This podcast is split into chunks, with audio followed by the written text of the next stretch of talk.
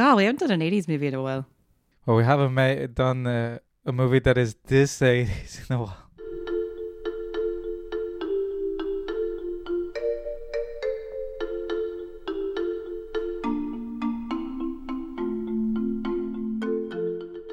There, and welcome to the recommendation game. This is a bi weekly film podcast where we take turns to recommend a film the other has not seen. We watch them separately and then Skype to discuss them. And oh my goodness, this is a very special episode. It is almost almost bang on or three year or three year. Jesus. Jesus Christ. I just cut out the I just cut out the pandemic there. Uh, it's our six year anniversary. Um, and who are we? I'm Orla McNelis, and I'm joined by my uh, my partner in crime. Ricardo Deakin. Uh, this week's film is No Way Out from 1987. They needed a hero. I understand he has a background in intelligence. There's two tours with naval intelligence. Get him here. He liked excitement. Take us somewhere. He wanted her. Their passion upset the balance of power. What's all this top secret business I've been hearing about over the Pentagon? You know I work for Brice? Then that makes two of us. This one can do things for me like no other woman I've ever met. Behind the cover up, Try and understand. the power. The important thing is to abort an investigation before it ever gets to you. You haven't told me everything. Who's running this thing at the Pentagon? The new boy, Farrell. So we can take the fall in case anything goes wrong. The loyalty. I love you. I promise I'll work everything out. How did you actually meet the Secretary of Defense? I need a car. It's an emergency. These people have already tried to kill one person who knew. Bring this one down. No, no, no, you can't take that. Behind the deceit. If it were your intention to bring down David Brice, then I'd have no choice but to make sure that you didn't get away with it. They mean to kill me, Sam. Because of the truth, there's no way out. Kevin Costner, Gene Hackman, Sean Young, Will Patton. No way out. Navy Lieutenant Tom Farrell meets a young woman, Susan Atwell, and they share a passionate fling. Farrell then finds out that his superior, Defense Secretary David Brice, is also romantically involved with Atwell. When the young woman turns up dead, Farrell is put in charge of the murder investigation. He begins to uncover shocking clues about the case, but when details of his encounter with Susan surface, he becomes a suspect as well. Dun, dun, dun. The film was directed by Roger Donaldson, screenplay by Robert Garland, based on The Big Clock by Kenneth Fearing. Wow, Fearing, what a cool surname. Produced by Robert Garland and Laura Siskin, starring Kevin Costner, Gene Hackman, Sean Young, Will Patton, and Howard Duff. Cinematography by legendary John Alcott, and edited by Neil Travis. And music by Maurice Jarre. This week's film was pretty much picked by Ricardo. So, Ricardo, why this Kevin Costner film? Well, in part, uh, I've been debating picking the other, uh, the other movie that Roger Donaldson made with Kevin Costner called Thirteen Days, based on the. Oh, the Cuban Missile Crisis. Exactly. Yes, uh, it is a, a a decent movie, and like the topic interests me, and also because it's Kevin Costner, it's always like a pick that it's worthwhile for good or for bad. But it, Yeah. and then uh, whenever we were thinking about what to do for uh, the anniversary, instead of just having a normal pick, I started rocking my brain what other Kevin Costner movie uh, we could do, and I kind of uh, got divided between Revenge uh, from 1992 and this, but Revenge is uh, just a very bad movie, but it's very entertaining because it is very bad. Um, you have Anthony Quinn really phoning in his performance, and Kevin Costner giving his all and overacting to fuck. But in this case, I I thought that I, to be honest, to be a hundred percent honest, is that whenever I was trying to like reread reviews and stuff like that to to see if I could find something to to actually make it easier for me to decide which movie to pick. then I saw the poster for No Way Out, and I just had to send it to you uh, with a question mark to see what you thought of it. And that's It's it's the like the V between their two faces and like Gene Hackman's face just looming out of the shadows. It is something quite perfect, I have to say, the poster. yeah, like uh, Gene Hackman also looking extremely judgmental. Does kind of like it gives a different vibe of the movie a little bit, but at the same time, we do also have Kevin at the bottom uh, running on top of the T, uh, with a little with a like Washington what do you call it thing in the background. Um, it's it's a, it's a weird poster because the top half is so 80s and the bottom half there's something kind of 70s about it. So well, like the, throws me. it, it captures then the movie then because it is pretty much it's kind of an 80s take on a 70s thriller in a way Yeah. and uh, i think from the you know from the moment that the movie starts the uh, you have the soundtrack by maurice jarre who's a great composer also known from doing movies such as lawrence of arabia and uh, Oh. and Dr. Zhivago. He did the Killing Fields as well. He has, similarly to Ennio Morricone, like a very vast and diverse uh, list of credits. And I think that it's always interesting whenever, like, early 90s, 80s kind of soundtrack that you get these guys that have been doing music for movies since the 50s. And then they have Mhm. to go with the time. Use so suddenly you have like synths, exactly, or Yeah. Syncopated drum beats in the background, uh, like are muffled to fuck. And also, like weirdly, this movie has a theme song. Whenever they're driving away to go on holidays to Annapolis, that there's like a song that's like "No Way Out."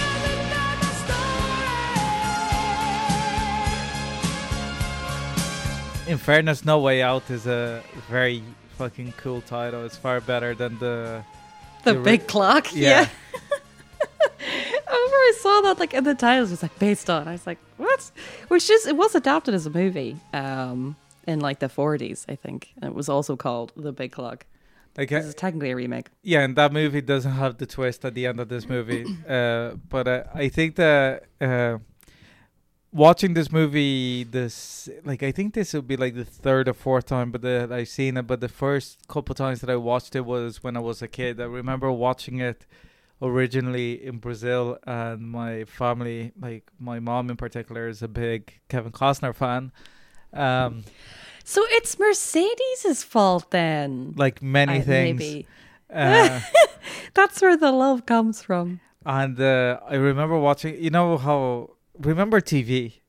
Remember how Oh, there vaguely, were yeah. ads on TV going like, "Oh, on at eight o'clock on Friday, this movie's on" or whatever. and um, I just remembered that uh, in the cre- in the that ad was just the name Kevin Costner and then him sliding down uh, the middle of the two escalators Oh yeah. in his little navy white um, uniform that tight, somehow tight, tight trousers. yeah and it, it was um and I remember like oh yeah we watched uh, Prince of Thieves and Waterworld and I didn't know what a good or a bad movie was. And then I watched this and I thought oh th- is this what a bad movie is? Because I just didn't understand it. I was just too young for it you know like I could understand the politics of things whenever it ended in a sword fight or whatever the fuck. But not to th- the degree that this movie goes along and then I remember reading about it again whenever I was in my 20s uh, about how interesting it is as a not only as a movie but also as an artifact of its time. The you know we watch movies now that are trying to be like 90s movies or 80s movies but they still think of their own time and I think that this is kind of interesting, like watching an '80s movie trying to be a '70s movie, but you're watching it with a like a 2020s kind of perspective. And I thought that it made it even more enjoyable this time around, having that kind of layering going forward. But I do think that it is surprisingly, and I do, understand why Roger Ebert in particular loved this movie. That it is Four a very stars? clever movie. Yeah, like it is one of the the worst written reviews that he he's done. Like because Roger Ebert only had two modes. One, write really well structured sentences that are not even just looking deep into what a movie was about, but also how it relates to humanity overall. And then whenever he's not inspired, it's just a movie that lists what happens in the movie. It's like, oh, I complain that there are chases in movies, but these chases were good. Great, Roger. Thank you. Very descriptive, but but I, I think it He's is- not wrong. Yeah, it, it, it good chases. Yes, and also like the I think that the setting like because they actually shot it like parts of it in the Pentagon, and I think that that as a setting is very interesting because Pentagon still is the biggest office building in the world. So just having like it's such an odd environment to have corridors that are so big and intentionally uh labyrinthian. So you, you get lost in it if you don't know where you're going. And the idea of like not knowing where to go uh, uh, I worked in the airport doing IT work here in Ireland for a little bit, and there was something whenever I was getting trained there, that they said no matter where you're going, you have to look like you know where you're going, because otherwise security will look at the in the cameras, and if you look suspicious, because they don't know who the fuck you are, like they don't go, you know, unless you're the president of the airport or whatever is the top ranking position. They're not gonna go. Oh, that's the guy that does the IT or whatever the fuck, you know. The president of the airport. But regardless of the, like, I do think that the movie, both uh, like in a structure way, the, the it, it works, and it's smart in the way that it, about the things that it says, both about uh, the characters themselves and trying to make an interesting thriller, but also about America in this period of time and the how fucked up American politics are and how fucked up Mm. Washington in particularly is. I think that I thought that you would enjoy it not only being like a Kevin Costner vehicle, arguably the Kevin Costner vehicle because this is the movie that made him a star. And I think that even to a certain degree with this movie, that you already have like the persona of Costner coming across. That he's always meant to be the kind of like not the the badass action hero. He's meant to be He's the noble guy. cerebral, no, Yeah. noble guy. And I think that it is quite interesting considering the twist of the movie about what does it say about like who's the good guy or bad guys, the gray areas and stuff like that. And we'll get to the twist obviously to discuss uh, what what you thought of it. But I thought that um, the movie per se, like I do think rewatching it, knowing the twist actually works. Sometimes when you have a twist that is that that impactful to a character in the movie that you sometimes you watch the movie back and it just doesn't make sense. It's just a twist for the sake of having a twist. And I think in the in this movie it does uh, have a it it works even to fi- uh, to kind of fix uh, motivational questions that you have about the character, why he's accepting certain things, why he does certain things. That it fi- it's fixed by knowing this other context that is going on through every scene. And when you rewatch the movie as well, it kind of you understand it, but not only why, as in the Kevin Costner bit, but also about what it's saying about American politics. Whenever you have the Kevin Costner twist or whatever. Okay, spoiler alerts, whatever. Kevin Costner is a KGB He's agent, Yuri. but he's not. Not Yuri. We'll get to that bit whenever we discuss it. But uh, after we you you say your your part as well because I don't want uh, to necessarily taint your opinion on this movie. But in general, I think that it is a very fun movie of its time. It works as a thriller, but it also works as just a fun Kevin Costner movie. And I just thought that being our anniversary is like sometimes you just want to have fun and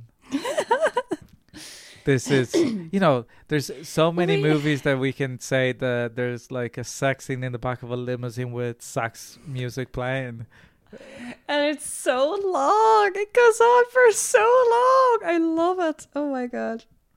but uh what did you think of no way out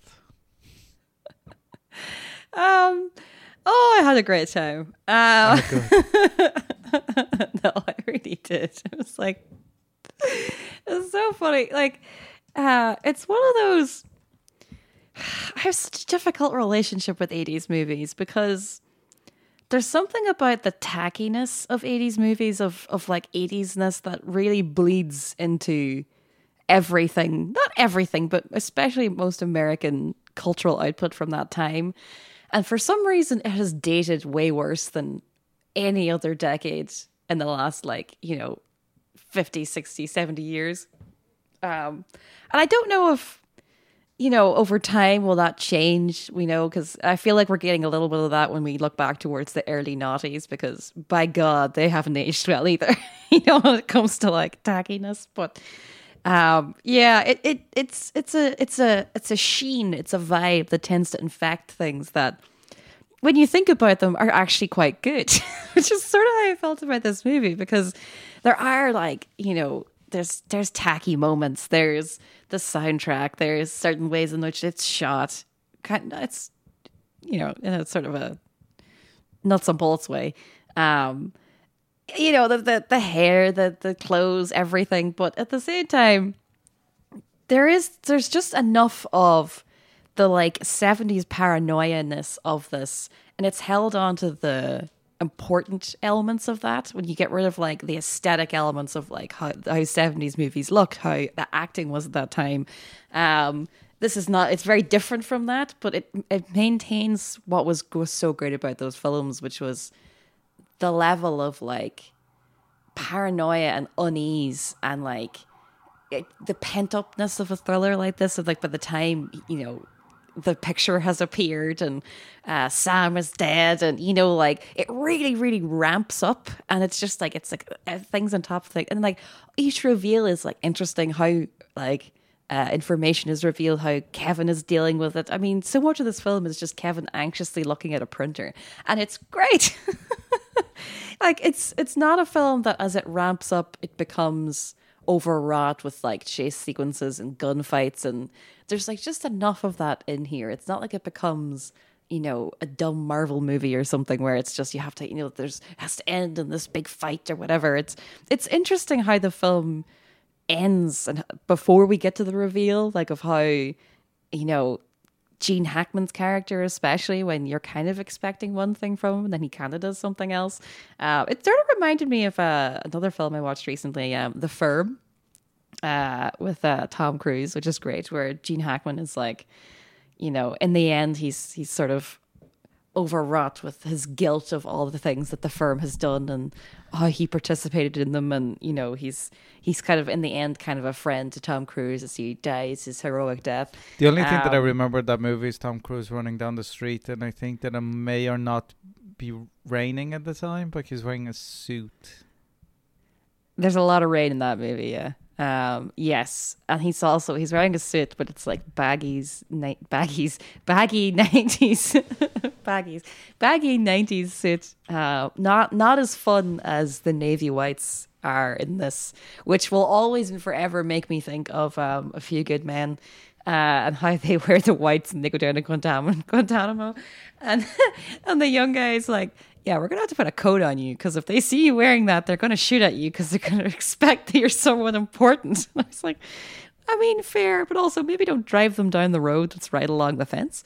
Um, but uh, also.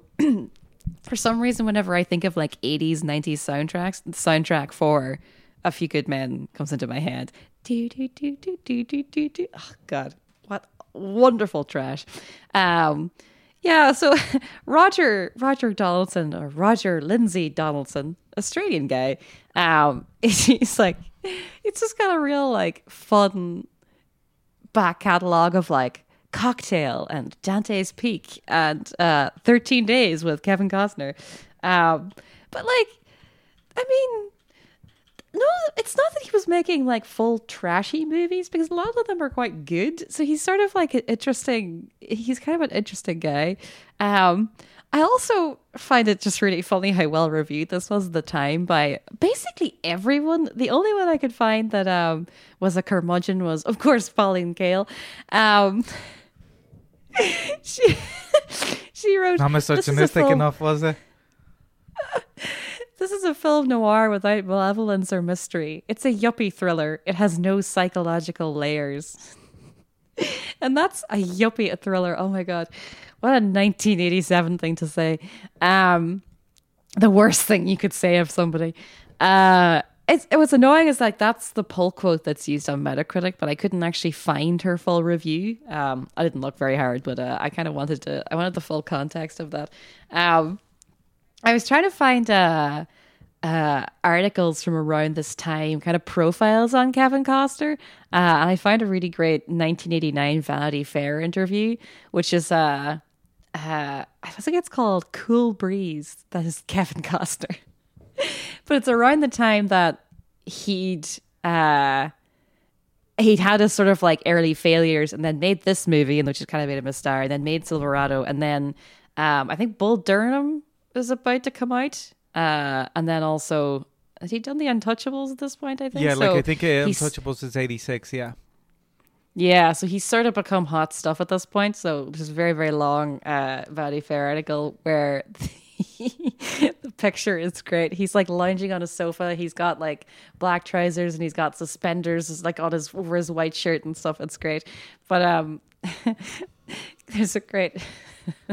is a great line. Kevin has had some great lines over the years. Kevin Costner doesn't think of himself as any kind of artist. I am, he says, a mainstream situation. Everything about his surface confirms this. He has leading man blue grey eyes, a surfer's sandy hair, and outfielders outfielders rangy grace. Like other young actors who want to be regarded as more than the sum of their packaging, he wears the standard four days of stubble, the expected faded polo shirt and jeans. oh god, I love it. Um, I also love like this is such a horny movie. Oh yeah, tremendously. It's so funny. And what's hilarious is that it's a film where, like, as I was watching it, I was taking notes. I was like, we spent quite a long time getting to know her character. Like, she's. They don't kill her off for quite a while, which I found sort of interesting. And I don't know if it's necessarily great that we get so much character development for her or whatever, but it's it's more just that they spend there's a there's just a long time of their affair to sort of develop so that whenever she's like i love you it's not like completely ridiculous you know what i mean because i can imagine in another film that they would have they would chop out you know the extra like 10 minutes or whatever of their courtship and just like backload the end of it with like more action or whatever and i kind of appreciate that there's just so much of this movie that's just taken up by them like canoodling in the back of that fucking limo while while the limo driver is just like ha ha and Kevin Costner's like hey buddy uh it's like Yeah, but he's so sound about it. He's like, "What's your name, uh? Can you? I Would you mind uh, bringing the blinds up?" um yeah I, I don't know I just I And also, how far away does she live? That it's like you get to like fully undress in the back of the limo. No, well, I think what they say is like we want to see some monuments. So I think the idea is that they they just want him to drive around. Oh, okay, okay. I think. I, I think missed that that's what. I took from that. I think I took that's what I took from that because yeah, they were they were going a while, and yeah, then they still go to uh, her friend's apartment to to continue Oh, the. uh, this is like early thirties Kevin. He was virile. Um, he looks younger though. It's it's it's funny. There's something about wearing those white outfits that it's it's hilarious. Um, I did love that. Like, why did they go to her friend's apartment? because her fr- because she's her having the affair. Her apartment could have been With your man? surveilled uh, under surveillance because it is. Ah, that's true. Yeah. Um, That's why she's like, don't. I don't want you to understand why. Like to her friend, she goes, I don't want you to understand why I need your apartment. Yeah. Just go to mine and don't say what's happening, kind of thing. and her friend, her friend who is always fantastically attired, like Yeah. full makeup, perfect hair, earrings, everything, the full nine yards. Anytime anyone knocks at her door, you know that she knocks at her door and she's wearing like like this beautiful red negligee, like, um, and then it's just like, yeah, no worries. It's like, are your sheets clean? Like, you know, it's like. I wish I lived in the movie universe sometimes. Like, where oh yeah, things are always everything ready. you need is in the back of the limousine. It's like, what, what did you get her? Like breakfast food, like a carton like- of milk. There's a chili con carne in the corner. a carton of milk. Um, yeah, I, I I really appreciate that. I love how they're on holidays and we see them on holidays. Um, I love the bit where they're on the boat. Um, That reminded like- me of Top Gun Maverick. I don't know if you've seen Top Gun Maverick. No, I did never actually watch There's it. a I really boat want scene to. in that movie that is very much like the boat scene in this movie, which you know, both are good, clean Hollywood fun. I just love how he goes up to the guy and he's just like shoves money at him and he's like, I hope you know what you're doing. he's like, Did he give you enough money to buy your boss a new boat? Because I mean, otherwise it seems kind of Like I do, my favorite thing about the entire movie is that when the two lads that are in Annapolis, whenever they go on holidays, when they turn Yeah. up as witnesses for the investigation, and they're walking them around the Pentagon to try to find Yuri, is that they're wearing exactly the the same outfits Same outfits. they wear whenever they were on holidays. Like the the guy the that guy from the hotel, looking it's like, George R. R. Martin. yeah, the the guy from the hotel that is like some kind of 18th century supposed like B&B or something that the guy is dressed in like if he was in the court of Louis the 17th or something. like he's walking around fucking Pentagon like that. It's just it's that whole bit where it's like we just have to lock it down and just walk them around the entire building. I was like, is that not like hours of work? Also like it is the biggest office building in the world. Yeah. It's like so strange. I do love though that this is the real Pentagon and the 80s Pentagon is just just the most boring fucking building inside. Like it just looks like any other office. kind of appreciate that. Kind of like how, you know, Langley, when you see it portrayed, looks like kind of a shithole as well. it's like, I'm sure it doesn't look like that anymore, but, you know, I like that arguably the era which the during which the Pentagon was the most used of like the Cold War. Um, I do. Uh, we do have to discuss one person that I don't know how we've gotten this far into the episode without mentioning. Um, the man that stole the movie out from under Kevin's hands, Mr. Will Patton. Uh, this is uh, or second, uh, second Will Patton movie or third? Well, like he was cer- certainly in the Postman, so He's certainly in this film. Um, at the start, I was deeply confused as to what his job was because he sort of seems to be like a personal assistant or something, but is apparently general counsel. Um, yeah, it's uh, he's he's he's really just the the sleaze and the like creepiness are just he's doing ninety with them. It's it's hilarious. And it's also it's funny whenever he's playing against you know uh gene hackman after he's like i think i killed susan. Um after he kills susan. And he's sort of like he's pushed to the to the sidelines a little bit because he's so overwrought with guilt but also like he's becomes this real meek character. So it's very funny seeing them playing off each other as will patton's character starts to like gain more power and stuff and he's like don't worry i'm going to fix this for you. We do um so yeah i did butt up against it a little bit though because i was like this is such a golden era of like dark and psychopathic queer characters it's like mm. Well, like the the I do agree that it is problematic to say the least. But at the same time, the like I, I think it's more. There's a lot of movies that the the the part of the the gay character um, trope is just used as a a prop or like a lazy kind of cop out in a way. I think that even the way that the CIA describes him, that straight away the the movie it's kind of like it's not because he's gay. It's just that yeah. but also the more importantly is that the movie is about how power not only corrupts but that people that know how to use power can just use it on over other people that no matter what they want to do even against their own willpower they won't do what's best for themselves because power is addictive in itself.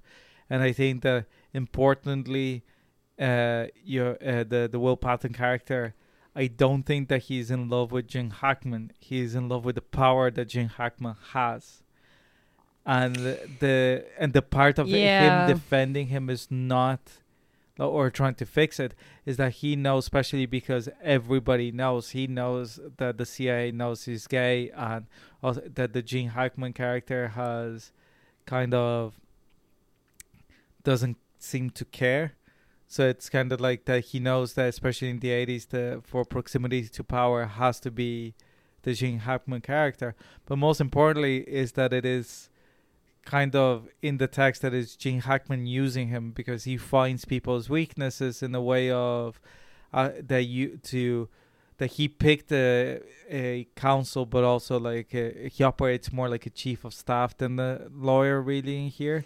Yeah. that he chooses somebody that he can blackmail basically. The same way that he can blackmail Susan because he can stop paying the rent that he gets her used to like these fine things in life. And that's why she can't leave because the leaving is not just having to like uh, not not just that you suddenly are without the the boyfriend or whatever is that you you have to move lose out you have life. to return everything that you have. And and also because of the power that he has and the kind of um willingness to use that power that she knows that there might be um Dark innocent yeah innocent bystanders to what happens to her Yeah. like even be like her neighbor. yeah you, her friend or even before she knew that Kevin Costner worked with your man that she knew that Kevin Costner would be a victim if it uh, ever came out kind of thing Yeah, I think as well. Like there are a few. there's a few lines that Will Patton has where it's clear that he's almost as much in love with like, if not even Gene Hackman, of like the power of the office. Yeah. If you know what I mean, like he seems to be a real kind of institutional guy of like you know being able to wield the power of the of the Secretary of Defense. Well, like it's the Um, it's the the look he gives Kevin Costner whenever Kevin Costner says that a lot of people are saying that he's the real brains of the operation. I forgot about that. Yeah. I do think that it is a very uh, big performance to say the least. Yes, and it's it's funny when he's playing against Kevin Costner because I think Kevin Costner does a really good job here. Of like, I mean, not even just because he's absolutely fucking adorable in this movie. Um, I love how like sort of bashful, you know, he is to certain points in this, and oh god, he's just so charming. And yeah, um, but he also he has a sort of a like snappy kind of like uh what's the word? Like whenever he's first been shown around the office and everything and he sees sam out of the corner of his eyes he's got all these like little quips and stuff. He's very like and you can tell you know he's not going to be sort of like um uh manipulated by the people around him. Like he's very he's kind of like clear-eyed into what the mission is. And of course the mission is something completely else entirely. Um, yeah, like that scene also- whenever the the guy from the Pentagon shows up and uh, Kevin Costner is saying, "Oh yeah, I don't need," or Commander Farrell says he doesn't need any anything from the CIA, and then suddenly come like ask for like paperwork early or whatever, and uh, Will Patton is like, no, no, we need things. You had questions. He's like, I Oh, have to be subtle about it, man. You know. I also very, very much love the very long scene of Kevin Costner saving the guy on the boat. Um, so apparently they had finished the movie and didn't have any money to uh, shoot that scene. Uh, Kevin Costner was like, I will not put up with that. So he went to the studio and uh, sweet talked them into giving them more money so they could film that scene. it's like, yeah. He went with his charming self, going like, "Hey, I mean, I do genuinely. I am confused as to why Kevin Costner hasn't run for some sort of office at this point, and he does actually in the most recent season of Yellowstone. Um, he does run for office and he becomes governor of uh, Montana. So I'm like, yeah, but that's like being part of like Galway City Council. It's the same amount of population."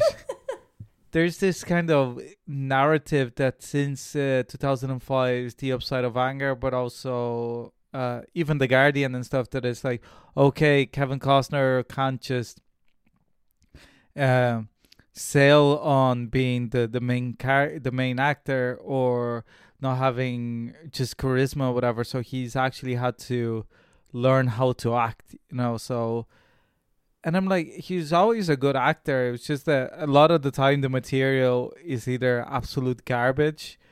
Um, you know, and even like whenever he had to play a villain in 3000 miles to graceland like he's pretty good in that like overacting and stuff next to kurt russell's uh, the movie's terrible but it's fun the thing that it, it amazes me how good his performance is, is in, in jfk because jfk is only four years after no way out it came out four years after and he looks like 10 years older in that movie but in Holy like shit. like because why in that movie in No Way Out he's like in his early 30s or whatever and he's very boyish as well. You know, like he has he has a young Tom Cruise energy in this. yeah That it's so so different in JFK. That's so funny. yeah because Jim Garrison was in his 50s at least whenever JFK got killed so like he couldn't just play like oh I'm 30 Yeah. running around because you know you just don't like most of the time especially at that time it didn't become like a young district attorney. There was no young district attorneys you know? So it, it, it puts into context how how well he aged kind of thing. And even to think that uh, in three years after this that he directed dances with wolves that is not a like i know a lot of people that don't like that movie but just it sheer undertaking like this movie's uh you know what's this and untouchables are the movies that made him like really famous or whatever but also he didn't have a like a lot of uh, other actors or he didn't have formal training so it's kind of ballsy for somebody that at that time to just uh, Yeah. put his career on the line for a movie And he mentions it in this. So this is May 1989. This Vanity Fair article came out, and he there's a whole like conversation it about how he doesn't feel like he could be a director, and yet that like there are a lot of people around him that think he should be a director, which is kind of interesting. So Well, like famously, he um, he was kind of forced to direct Dances with Wolves because nobody else would make the movie. But also, and like he cast himself, he didn't want to cast himself in the movie because he was already like kind of nervous about directing. But then having to do the two jobs at once, but they wouldn't give him the money to shoot the movie if he wasn't the star because at least they could market it. But going back to No Way Out, what did you think of the twist itself? I enjoyed it. I thought it was good, especially because I had completely forgotten about the opening scene by the time we got to the end of it. So then I was like, oh yeah, ah! I quite liked it. I think it works. Like it's it's interesting as well. Uh, now knowing that uh, that's something that actually happened, like as in where they had these long term spies and like plants basically, um, which is what was then used as inspiration for the Americans, the show, which is really good. Um, so I'm kind I'm curious of how people thought of it at the time, like if it felt kind of far fetched or silly or, or what, but I don't think so. It seems to have gone down quite well. But I, I thought it was great. yeah, there's uh, one review lo- that I saw that says that if you walked into to the movie five minutes late and uh, uh, leave the movie five minutes earlier, you completely miss out on one of the most preposterous uh, twists in movie history. But I, I disagree with that, and uh, I also think that it makes like because the entire part of the the entire point of the movie is about how you're able to not only play your enemy that is directly in front of you by uh, Mm. pretending to do certain things, but also how you can do it uh, very, very remotely. So, in the case of the submarine, that is like the plot thread that it goes in the movie throughout the movie, like supposedly this submarine that Americans are building to match a Soviet Ah. submarine.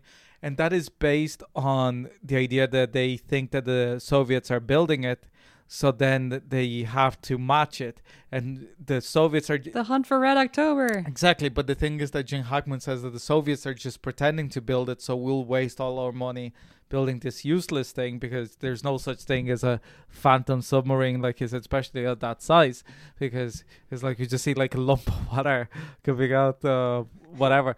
But I think that is the same because it's clear that Yuri was manufactured by the CIA, so they could like just excuse wasting money. And that the Russians got the idea going like actually that is a good idea to do that. And they did it based on like what the CIA had come out. So that's why it's like an entire coincidence that they blame Yuri for it and it's a complete fictional idea that it's like we know that Yuri doesn't exist yeah yeah but we'll use it as an excuse but the Soviets had used the idea to to infiltrate America. That's why even there's the point uh, that they refer to him as Evgeny. Like they say his name at the end. They don't say Yuri. They say Yevgeny. That is like. Uh, so I think Oh, that it is like to be clear. Like I was watching him with Alex, who is Ukrainian, and uh, uh, she hadn't seen the way out, and she like so many times that she just flips out how bad the accents are because like Americans don't give a shit. So they're just like I know this also from like even Narcos, like the fucking the guy that plays uh uh Pablo Escobar has a Portuguese accent because he's Brazilian. Yeah. So it's like they don't give a shit. They go like Americans are like, oh yeah, they're speaking the correct language. That's as far as we'll go. So Yeah, that's already like that's already seen as fucking big steps. So they get like a guy that is probably like uh, I don't know where he's from, but he's probably like Croatian or something. You know that he looks Eastern European. It's like you look Russian enough. Go speak Russian. Uh, I think that my favorite thing is Kevin Costner's performance, which is I don't know if I called that my favorite thing in any of the other movies. I think that, like you said, that this movie he's incredibly charming in it, but also Yeah. especially when you realize what the twist is at the end, that he there's a different layers in his performance that you don't notice. That there's like a something that is quite reserved about what's going on, even though he's being charming. That there's like little gaps that you realize. Even there's a moment that she's trying to make him smile, and he's not not playing. You know that she's like she's really good as well. That Sean Young Yeah. has always been accused of being a bad actress. I never felt that that was the case with her, but in this case, like, I think it's the most uh, relaxed performance that she's given.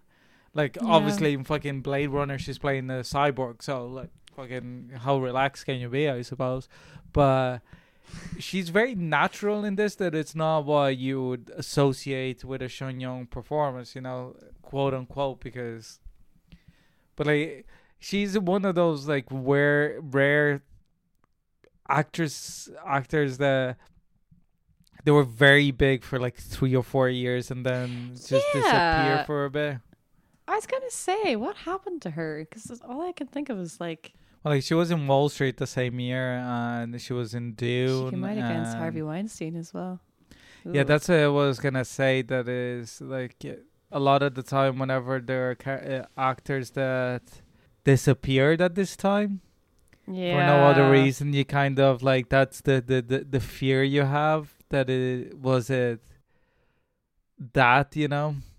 but yeah, like I think the uh, Costner's performance is very charming, endearing, layered as well, but also like lived in. There's a lot of moments that are very, you know, the you if it was anybody else, you go like, oh, that's good subtle acting. You know, like same way as Gary Oldman and Tinker Tailor Soldier Spy, that is Mhm. like uh just using like body gestures and stuff to you know play up a, a scene or something like there's a lot of little details that uh, he adds to his performance that I think is great. And it's a very physical performance as well because you can tell that Mm. he's doing like a lot of quote unquote and stunt work, like the way that he like Oh, shimmies up he, the fucking um, duct and stuff. Like it's quite impressive. when he rolls over the car, Kevin Costner actually did that one. And the director got, or not the director, but the insurance guy on set was like, ah, no, you can't do that again. Um, Like uh, I suppose my favorite thing is that uh, I don't know how his navy whites are still like somewhat white by the end of the movie. Like just with a little bit of blood on one arm. Yeah. yeah, because even just you know, even just sliding down the that escalator, he should just be like completely jet black. His back like just a big line of dirt. You know yourself, like in the the suit of uh, modern city living, just embedded into his uh, silk um, garments. So, what was your favorite thing? Do you think they make them out of silk? silk, the practical fabric. um, it's oh, it's it's definitely Kevin Costner. Um, there's there's one little moment that I really love. Uh, whenever he rolls down the escalator and uh gets into the subway, the subway with the slowest closing doors. it's like Jesus Christ. And the door closes, and he just gives this little smile, and it's so perfect. It's like, I like, I'm I'm generally like not that into chase sequences, but I do really like that one, and it also where it involves him sort of like climbing on a tree as well, but they film it from below, so it's kind of silhouetted. It's really funny. Oh my god. Um, Yeah, and then the two lads just like jump to roof like two feet away. That's so funny. Um, yeah, I don't know. I, I just I really enjoyed that bit of it, it didn't go on too long, which was good. Um, yeah, I don't really know what else I can add to what you said there. It's just it's really he's just really good in this, and it's funny how anytime I mention our love of Kevin Costner, people always go, "Why?" And I'm like, "Why not? Like, what what can you say that's so bad about Kevin Costner? Like, he is he is a man that is able to like exist just on his lovely screen performance or screen uh what's the word let's go with performance um it just i don't know he feels like a safe pair of hands and it's it's nice seeing him here when he's so young and fresh and tom cruise like um and like just you could really sense the energy coming from him and stuff. It's just yeah, it's really great, and I, it's nice to see him play against someone like Gene Hackman as well because Gene Hackman is so like revered, and you know at this time kind of like coming to what a like a later period in his life, I suppose, or in his career. Um, because like what age is Gene Hackman here? Although Gene Hackman's one of those people that looked really old when he actually wasn't that old. Yeah, like I bet that like he was the same age as Costner in this whenever he did the conversation or something. yeah, well, whenever you have that hair and uh you run around wearing that creepy Macintosh coat as well, like oh god. I like this movie. Uh what was your least favorite thing?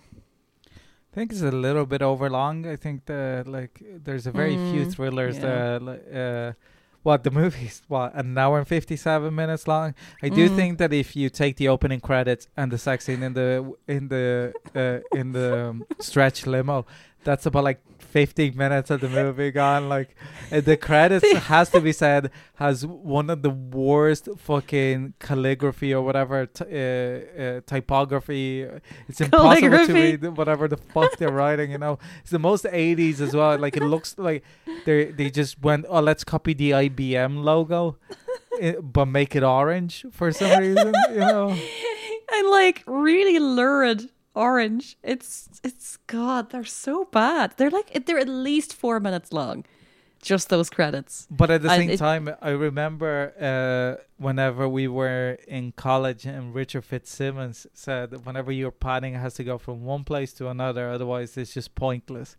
And this, it, this has a like it connects the White House to the Pentagon whenever like the helicopter shot is going over, but also is that it places you geographically how things are relating to each other when it comes to Washington, and I thought that was quite clever.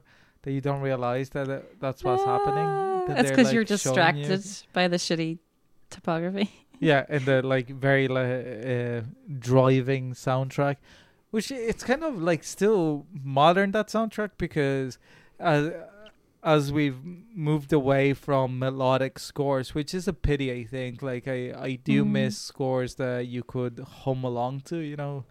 Yeah. The the only movies that still use them are the ones that are like either sequels or reboots or whatever that they just have this thing that was created 30 years ago to just call back to rather than like a new original shit like even the Game of Thrones soundtrack like the the theme was fucking beast and then they didn't even bother for the new season to to write a new theme you know But but even like the the the the, the rains of Castamere the the like the in universe song th- for the Mm. Lannisters is actually quite catchy. The, it's like dun dun dun dun dun dun. dun. Yeah. And like nowadays, you go watch a movie and it's like, oh, how's the soundtrack? It's like, oh yeah, those like fucking, you know, horns. It's like the fucking Hans Zimmer effect. That is like, do, do you do you know what it was? Or whatever. They, but in fairness, I do love his work in Dune. I think it's an incredible score, but it's not something that is melodic. I don't think every movie requires it. But also, I th- suppose that when it comes to like superhero movies, yes, they need like fucking give me fucking theme. I want Superman theme. Even like the Sam Raimi Spider Man's had like a really cool theme. You know, like give me the super like that. I want a song that when I look at the fucking logo, the music plays in my head. You know, is I want the Succession soundtrack. You know what I mean? Like, Yeah. Because that that is that is a banger and a half, and it's oh Yeah, but that's only like in the opening themes. They don't they don't have the balls to like play that usually whenever like in the middle of a scene. They usually play it whenever it's in the they- in a they- montage or something. sometimes, but there's like that. The same elements of the song are throughout the soundtrack, though. Like it's the same notes and stuff. Like there's little sections of the song that appear uh, throughout the soundtrack. Um, oh gosh, it's so good. What was your least favorite thing? I think, yeah, I, I probably agree with you. Like it is, it is a little bit too long. It it does feel, it starts to drag a little bit. Like in that sort of like the first third to the middle of it, it it feels a little baggy there, especially with the overlong sex scene, and you know it's like. Okay, like it's funny actually. Uh, I watched it last night, and then um, after that, for some reason, Almost Famous popped into my head, and I was like, I'm gonna put that on while I'm pottering about doing stuff. And uh, I just put it on on whatever random streaming site I was using, uh, and it was like the full, full director's cut that's like fucking three hours long or something. And oh my god, it is baggy. Every single scene is too long, and it's funny because like I've seen the the, Well, the like released just like version. his career. It's so bad. Like it scenes like linger and like awkwardly and stuff. It's really strange. Uh, which I don't find here. It's more just like you could have trimmed it down without losing anything whatsoever. I think from certain parts of it. I think the last third is great, and you know, I'm again, I'm perfectly happy with how much how much time is spent to Kevin Costner sweating uh while looking at a printer but like not not like gross sweating just like just a little just a little glisten you know because he's he's still like a gentleman um I do find it hilarious how like the tech speak for like trying to explain what RAM is to somebody. um, yeah, the the use of the computers is is fabulous, and then like Kevin going to Sam being like, "Just hack it." it's like so stupid. And then like the thing that's like constantly scanning, filling in the pixels from the photograph and stuff. It's like so good. Oh god. Um yeah, I had I had a wonderful time. Uh happy birthday to us. Happy birthday to celebrated us. celebrated in style. Um yeah, so if they want to go back and watch or listen to six years and almost 200 episodes, uh, where can they find us, Ricardo? They can find us on the recommendation game uh, gmail.com. Don't know why I'm opening with the Gmail, but that, there it is. At the Rec Game for as long as Twitter exists. The recommendation game at G- uh, what the fuck? The recommendation game on Facebook. Uh, we're in the Dublin Digital Radio Mixcloud and on SoundCloud or your podcaster of choice and Spotify as well, I believe. Oh, yeah. So tha that's where we at. So next week, film was chosen by Orla again. The same movie, I presumed uh, you chose Yeah, last yeah. week. Yeah, it's uh the whole the uh, Taiwanese film from uh 1994 no 1998 or something i can't remember now but yeah, from uh, the nineties, anyways. yes uh yeah well uh until then i was Orla McNelis And I was Ricardo Deakin. thanks for listening See you next week.